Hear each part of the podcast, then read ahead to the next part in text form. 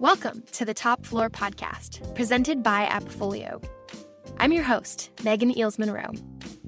Each month, we dig deep with real estate leaders and changemakers to uncover innovative solutions for today's complex property management, community association management, and real estate investment challenges.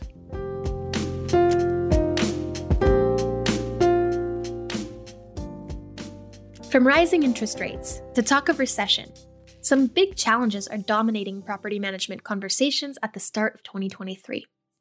But since we know that challenging times can also present significant opportunities for growth, on this episode of the Top Floor podcast, we wanted to take a deeper look at some of the big opportunities this new year also has in store and explore how rental operators can set themselves up for greater success.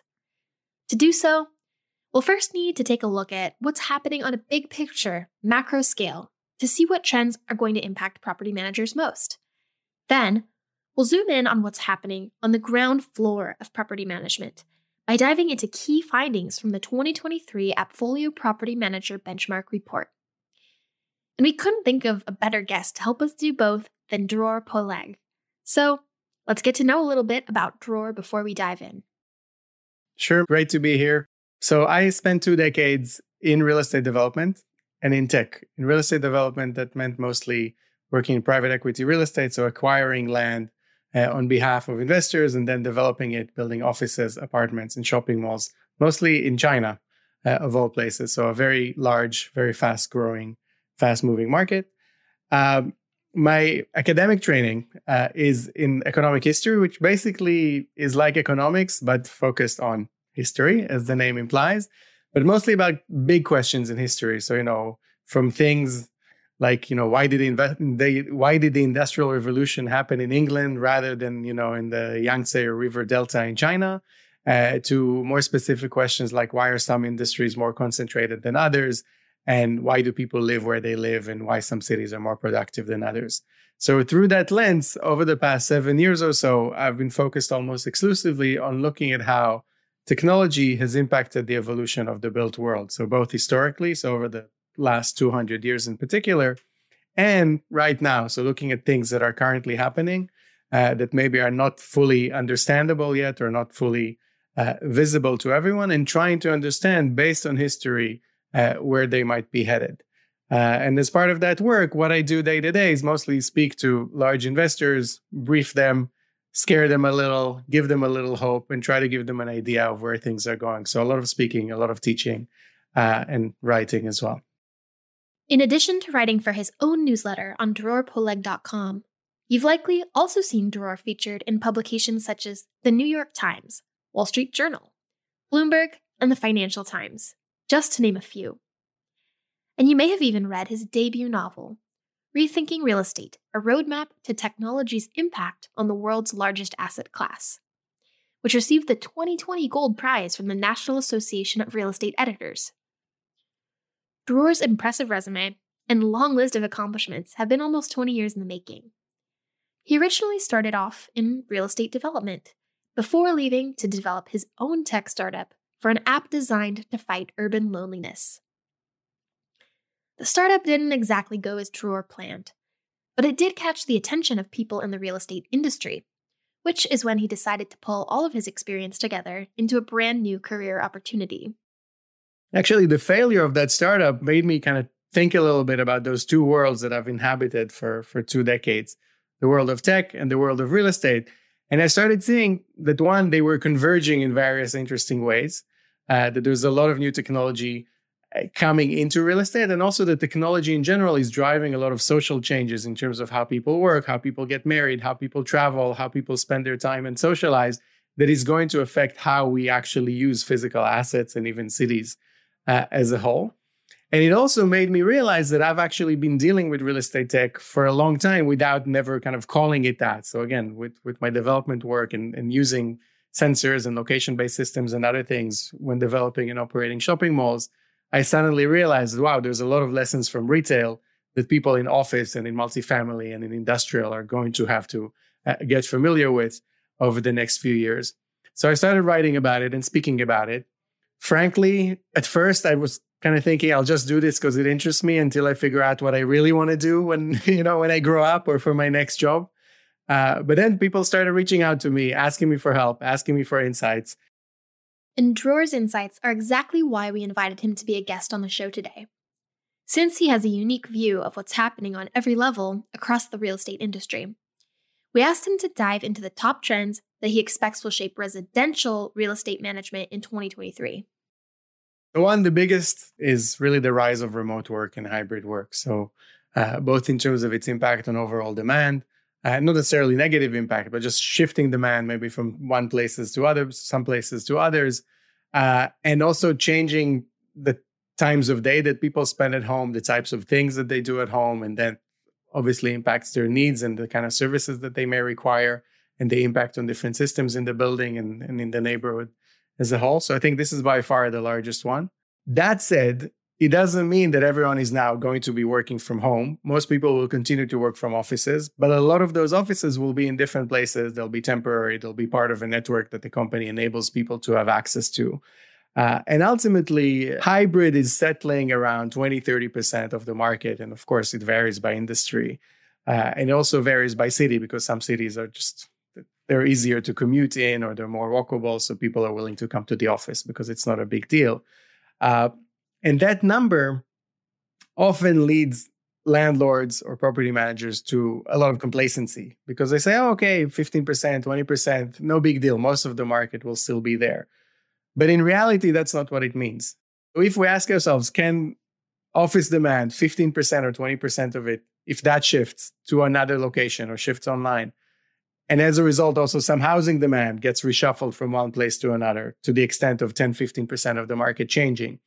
And all of that happening within two or three years, not 20 years, to two industries that didn't expect it at all. So offices and even multifamily, they're, you know, people assume that they're just stable and people need to be where they need to be and they're just going to keep coming back because they all need a place to work and a place to sleep.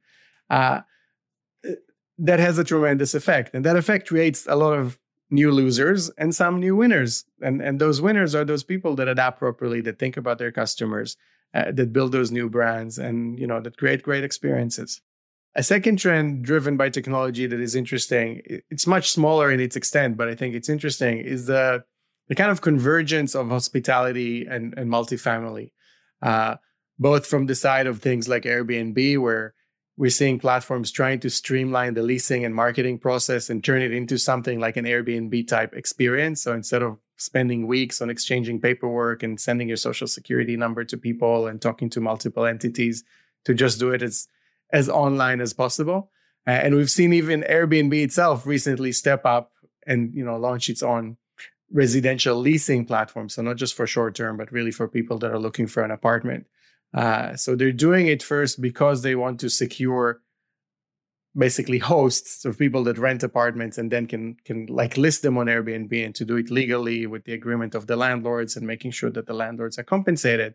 But ultimately, it represents a, a deeper involvement of Airbnb in general in the residential leasing process, which I think both means that they might become a bigger player in the space, but more importantly, that they can pioneer all sorts of uh, processes and standards that then are adopted by the rest of the market so that customers start adopting and expecting things uh, that maybe the existing leasing uh, process does not allow them.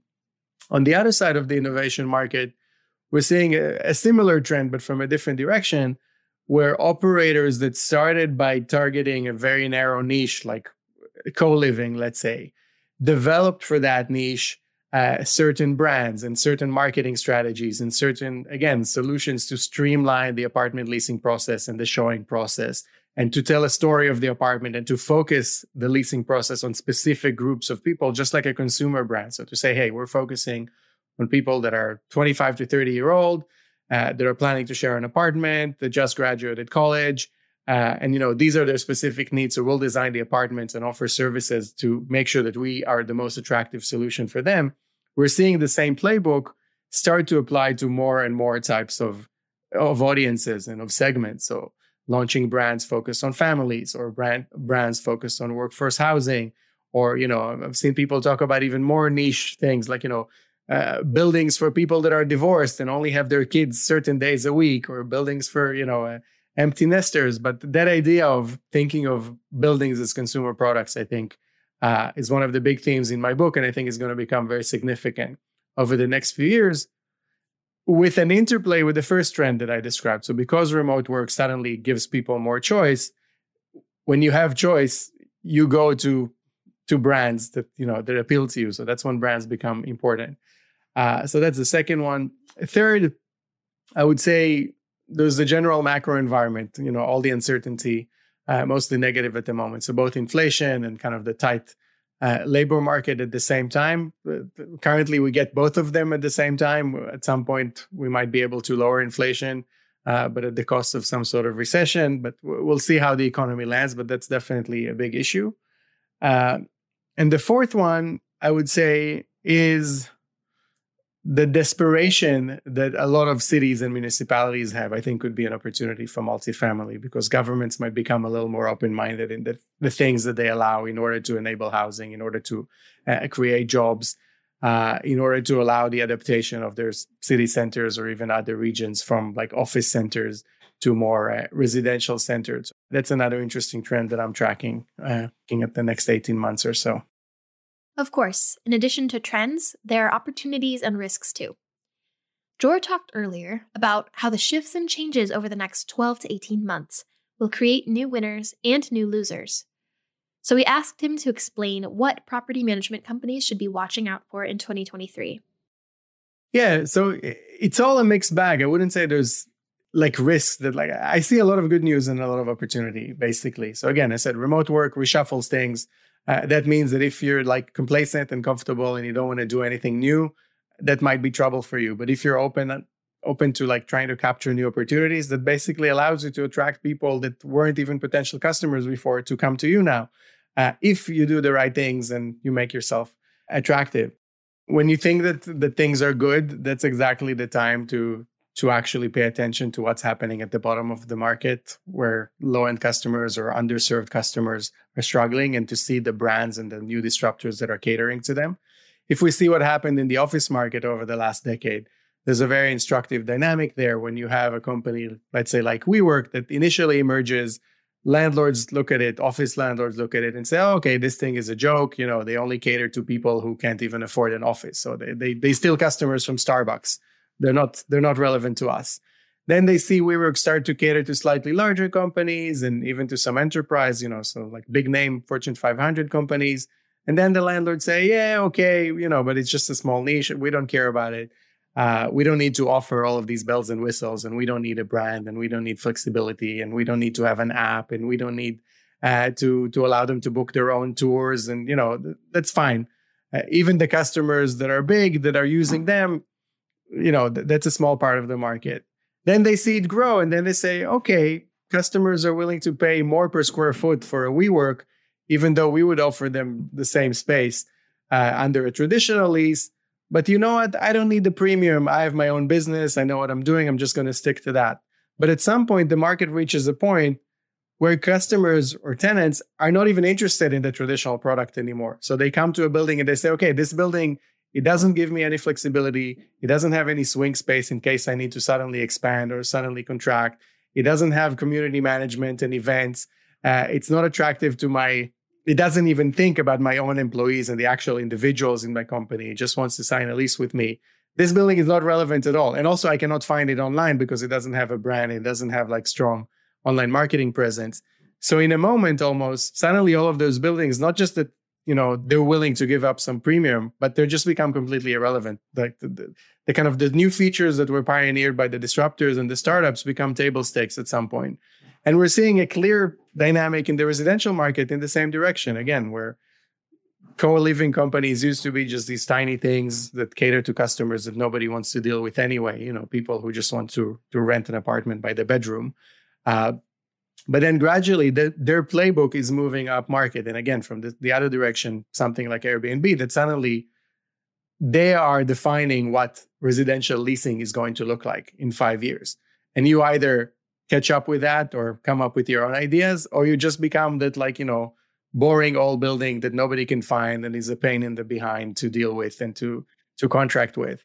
Uh, so even in a market where general demand is strong, I think this is an issue. And to go back to remote work, the fact that macro demand is strong doesn't mean that every apartment in the country will just be leased and everyone will be happy. Because because again, people have a choice and they don't want to deal with brands that are that are unpleasant and don't seem to represent uh, their interests or to cater to their circumstances, especially if there's other brands now that are doing that. So again, you're competing with companies that are doing different things, even if you don't want to. Uh, and that's another lesson from the, the kind of office market. You know, WeWork financially still didn't figure out how to make its business work. Uh, and and that meant that a lot of landlords just dismissed it as as a as a fad that will go away. But realistically, we've seen that even though it didn't make financial sense, it still changed the market, you know, and the stuff that it offered forced everyone else to kind of fall into line and start to offer the same thing. So the fact that something doesn't make financial sense doesn't mean that you can ignore it or it will go away because it's offering your customers something, uh, and you either choose to play that game and compete, or you know, yeah, you can just say I'll just keep doing what I'm doing and count on macro forces to carry me forward. Uh, but that's a, an increasingly risky proposition, I would say. Second, tight labor market again could be a problem but also means you can adopt technology you can innovate you can streamline all sorts of processes. You can do all sorts of things that you should have done frankly a few years ago but now you're forced to do them. So just do them already. Now you can convince your lender to let you do it or you can convince uh, your lps or the owner of the building to let you implement those things. Or you can convince your boss to let you install that thing that you've been using secretly and now you can actually get the company to adopt. Uh, so it's a great opportunity for that there's no doubt the rental housing industry has had to navigate one obstacle after another over the last few years. But what about the other side of the coin? Surely there are opportunities to be had next year, even with the challenges that Dror mentioned. To find out, Appfolio surveyed nearly 5,000 employees at US based property management companies to create the annual Appfolio Property Manager Benchmark Report. This year, 2023 was the report's inaugural year. Interestingly enough, the report showed that the property management industry has an incredibly optimistic outlook for the next year. In fact, the top three opportunities for 2023, as identified by our survey respondents, are all about growth. In descending order, those top three opportunities are 1. Adding new units. In terms of expansion, 55% of property management companies surveyed, regardless of size or portfolio type, believe that adding new units to their portfolio is their biggest opportunity. 2. Improving customer service, with 42% of respondents saying it was a top opportunity in 2023. And finally, 3. Hiring additional staff. Just 1% of respondents say they're considering layoffs while 52% are looking to hire additional staff. All three opportunities identified by our survey respondents are also opportunities that Dror agrees with. He also encourages property management companies to start taking advantage of them right now. As we mentioned earlier, the market is getting reshuffled. It's not necessarily bad news, but it's only good news if you actually do something about it and try to capture it and try to respond to it. And I think looking to bring more units under management and at the same time as they mentioned to try to improve customer service and hire more and hopefully hire better uh, i think uh, makes makes complete sense to me. You know there's opportunities out there. Now is the time to grow if you can. So makes sense. We've seen recently a big trend now of office conversions to resi or more and more states kind of making it a, le- a little easier to upzone different areas and build more apartments. So that's exactly the kind of stuff that you could look at as good news or as bad news. You could say, oh no, there's more supply coming up. You know, people are going to compete with us. Now offices are going to become apartments. Or you can look at it as an opportunity and say, hey, there's new stuff that I can develop now. There's stuff that I can do that the government didn't allow me to do previously. And probably now it's going to allow me to do that because it's becoming desperate. Frankly, I'm happy to see that, you know, property managers are, are thinking along these lines as well. Although the top three opportunities identified in the 2023 Appfolio Property Manager Benchmark Report were universal across portfolio types and sizes and operator types. Single family and multifamily respondents did have some meaningful differences in their responses. To start with, single family respondents were almost twice as likely to see adding new units to their portfolio as an opportunity compared to multifamily organizations. Additionally, single family companies are more likely to see improving customer service, streamlining or automating operations, and opening up new revenue streams as opportunities. And finally, single family businesses reported more opportunities in general than multifamily businesses did. Here's Dror's take on the findings and what they say about residential real estate for 2023 and beyond. Speculating here, but there's an interesting report from the Federal Reserve of Kansas City that came out a few, de- few days ago in December 2023, 2022. And that report basically looks at how much time people spend commuting, how much time they spent commuting before COVID, and how much time they're spending now when they're working only three days a week, let's say, at the office compared to five days a week. And based on their savings in commute times, the Federal Reserve of, of Kansas City and the, the economists that they hire basically estimate that that opens up hundreds of thousands of new single family units for development because it basically opens up new areas not too far from cities but a little farther away from where single family uh, commuters used to live. So i think just in terms of pure opportunity there might be much more opportunity to develop more single family housing because most of those areas that are being opened up they don't allow multifamily at the moment or at least it'll be really hard to build multifamily in them. Uh, now of course part of the hope is that governments in those areas or even state governments will actually force some of those areas to allow upzoning at least uh, near main highways or uh, main train lines. But i think in terms of pure opportunity for new construction there's probably more of that uh, for single family housing uh, than for multifamily housing in in many areas. Uh, so that that's one way of understanding it. Again, there might be other explanations, but just in terms of relying on data that I have, that, that's the first thing I'll go to. In terms of the focus on customer service and on improving that, that that's higher for multifamily than in single family. That also makes sense because I think with everything we've said about them so far and all the things that they can do better, still multifamily developers are much more focused on customer service. It's a much more mature and established kind of rental and service market compared to single family housing. I think single family housing, even if it's for rent, the developers and investors in that space are currently mostly just focused on getting more and more supply. Uh, I think at some point they'll have to start thinking, okay, how do we actually service all of those portfolios and offer them something that, that a traditional landlord would offer in multifamily? But at this point, it's more just about getting the houses and renting them out uh, rather than really having that experience that you know you're actually getting service from anyone. Uh, which even in the worst multifamily projects, you at least know that you have a landlord, that you have somebody to call and to talk to. Uh, which in rental housing, rental single family houses, uh, is not yet the case. I mean, it's much more of a mom and pop thing that people just expected to talk to some uh, some person rather than to an actual company that has a service mentality and, and tools that enable uh, enables you to submit uh, service requests, etc. Although the outlook for next year is mostly positive, that doesn't mean survey respondents don't have concerns too. For example, nearly half of the property managers we surveyed are worried about both inflation and delinquencies which were reported as two of the biggest risks that could arise in the next year. And it's no surprise, given the ongoing talks of a recession amid record inflation rates in the US. But in general, the concern seems to be lower for single family portfolios than it is for multifamily portfolios. Here's Dror's take on our respondents' feedback. That makes sense, uh, both because of inflation. And again, it's not so clear what's happening in the labor market so far. And we're recording this now in the middle of December. I know it's going to be published uh, in a few weeks. Uh, so far, we've seen mostly uh, softening of tech employment, but the rest of the economy is still behaving like everything's okay.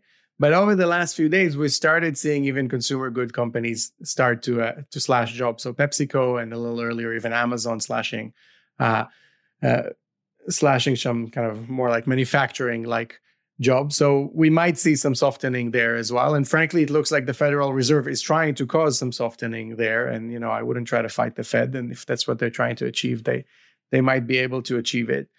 But more broadly, it goes back to to the COVID ratchet effect as well. So during COVID, we saw a lot of stimulus, a lot of money being printed, a lot of people getting checks, a lot of people uh, getting kind of uh, rent vacations from their city governments or state governments that allows them to not pay rent for a while.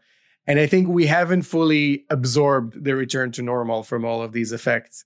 Uh, so we're in a very strange period. So I think being worried about delinquencies makes uh, makes sense to me. Hopefully, it doesn't come to pass, but uh, but completely understandable that that's the main concern in landlords' minds, in, in property managers' mind.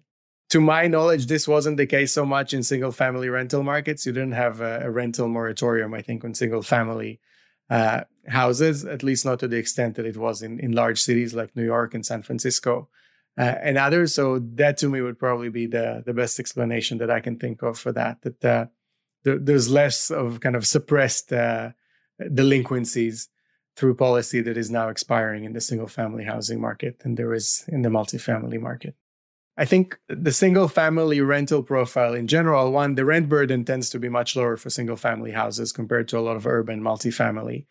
Uh, second, there's usually multiple people living in the house. So you might have two salary earners. So if one is in trouble, the other can kind of carry the load.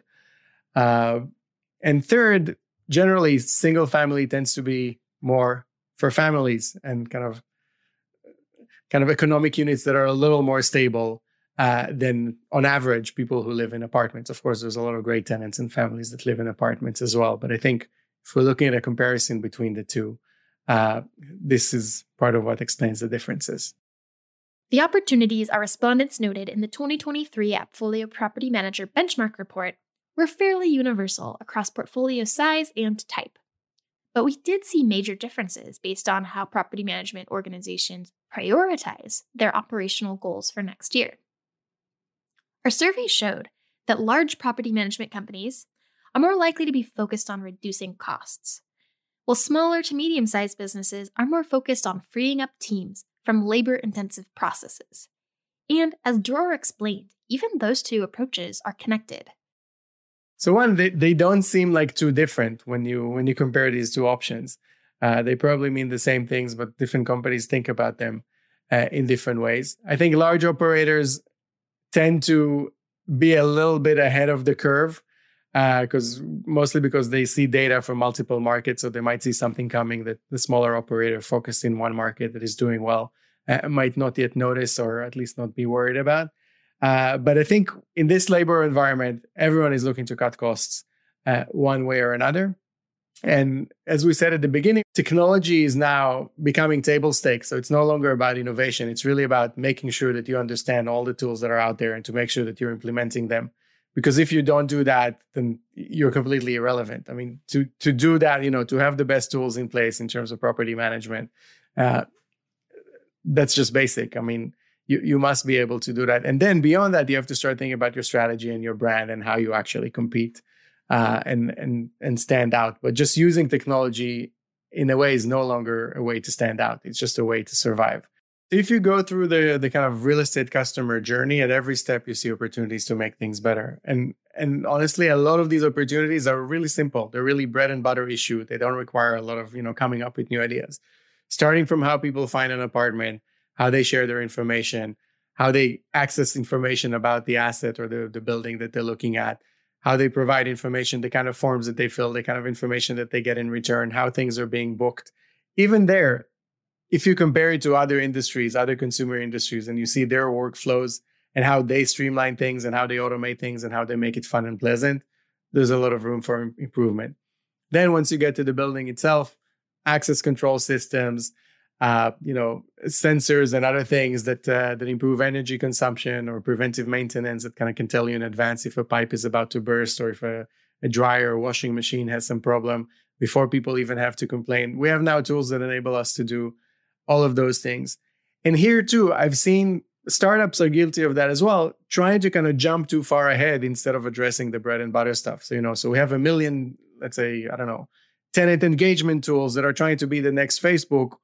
While at the same time, if I just want to report like a little maintenance issue, it's too complicated for me, or it looks like a form from the Middle Ages. So there's a lot of little things that, you know, as a tenant, I just want it to be easy and beautiful for me to like to do it, to know that it's in process to see who's handling it just like when i book an uber that i know okay the driver is now making his way and that's what he's going to do and you know leave some feedback automatically and understand who you're dealing with a lot of these little touches i think to bring the real estate experience up to par with what people are currently getting in almost any other industry uh, where they're spending their money. And usually, when they're spending much less money uh, than they do on their buildings.